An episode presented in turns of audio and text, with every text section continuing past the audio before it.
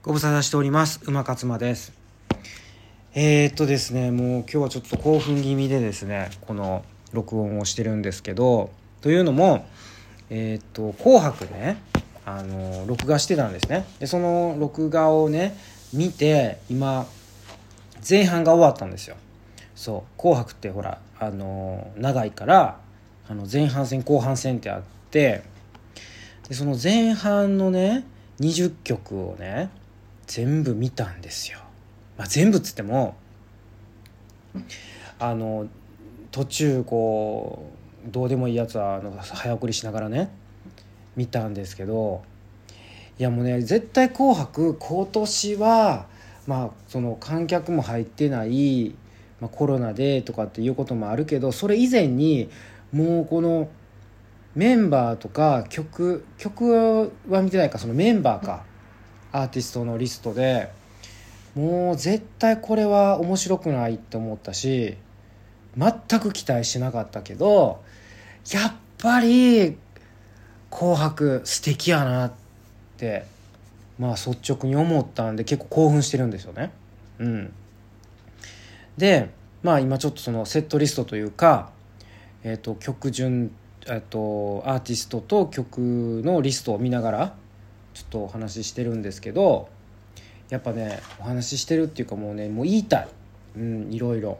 いろいろツッコミどころ満載、うん、ツッコミどころ満載っていういうあの表現が正しいかどうか分かりませんけどいやあのキンプリから始まりましたやん。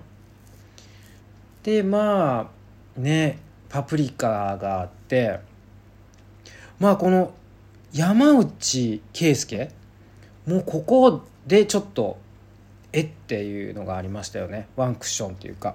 うん。この山内圭介も要はあの氷川きよしと同じ路線ですよね。うん。なんかこうなんやろ王子様路線というか、まあ、だからそれをなんかこう踏襲してるんですかね。プリンス。だだからこの演歌界ってこういうそのあのけん玉のあのけん玉の人とあのこう路線がこう分かれますよね。うん。けん玉の人何やったっけ？三山ひろしやったっけ？3, 3つの山と書いて三山ひろし。ね。だからなんかああいうもうなんやろうこう昔ながらのっていうもうシュッとしてない方の演歌ともうこのプリンスっていう王子様っていうすごいなと思って徹底してるなと思って、うん、だからその曲とか歌唱力がもう全く入ってこないっていう感じですよね。で4曲目が「ミレ」の「インサイド・ユー」これはねなんで今回彼女を持ってきたのかっていうことですよね。こ去年ですよ持ってくるとしたら。あのこれはねドラマの主題歌だったんですね。竹内結子の優子の。竹内優子が自殺したからその時の主題歌の歌歌ったんかなって思ったぐらい。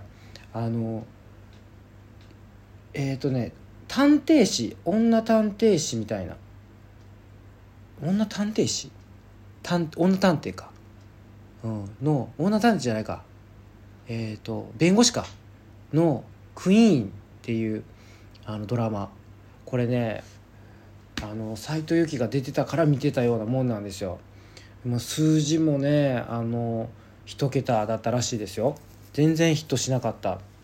結構なんかこうバカリズムがいろいろ関わってたりとかもう曲もねこの「ミレのインサイド」良かったしあとはその衣装とかもめちゃめちゃ多分すごいこう何ですか有名なスタイリストさんとか入れてめっちゃ頑張ってたフジテレビのね番組やったけどそうあのいまいち視聴率良くなかったっていうことでまあそう置いといてまあだからめちゃめちゃ良かったんですよ。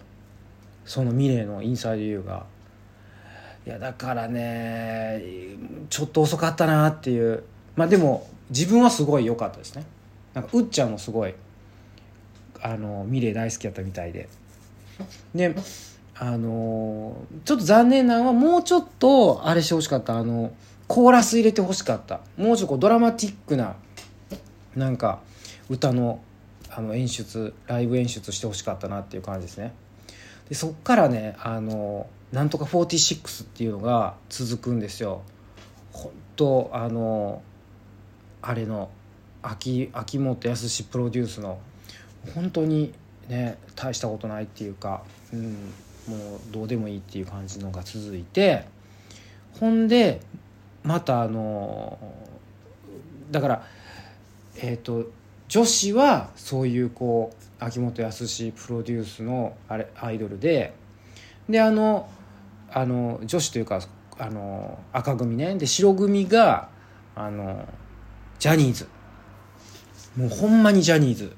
しつこいぐらい。でそうもうもうすごいねジャニーズ。もうジャニーズばっかりやん。で前半にすごいよね。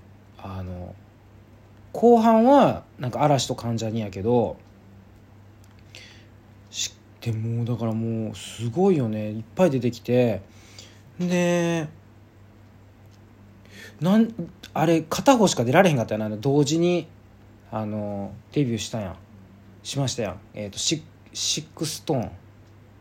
これシックストーンっていうんですか？ SixTONES あの YOSHIKI が作った Imitation Rain ともう一人いたよね。もうもう一組。うん。そっち出てこなへんかって、まあ、あのどっちかあの一人だけにしてくださいって言われたんですかね。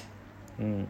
だからそういうのもあってであの意外と意外とっていうかあのリ「リトル・グリーン・モンスター」のそのアカペラの「足跡」っていう曲もねまあまあ良かったですよね。うん。でまあ水森かおり。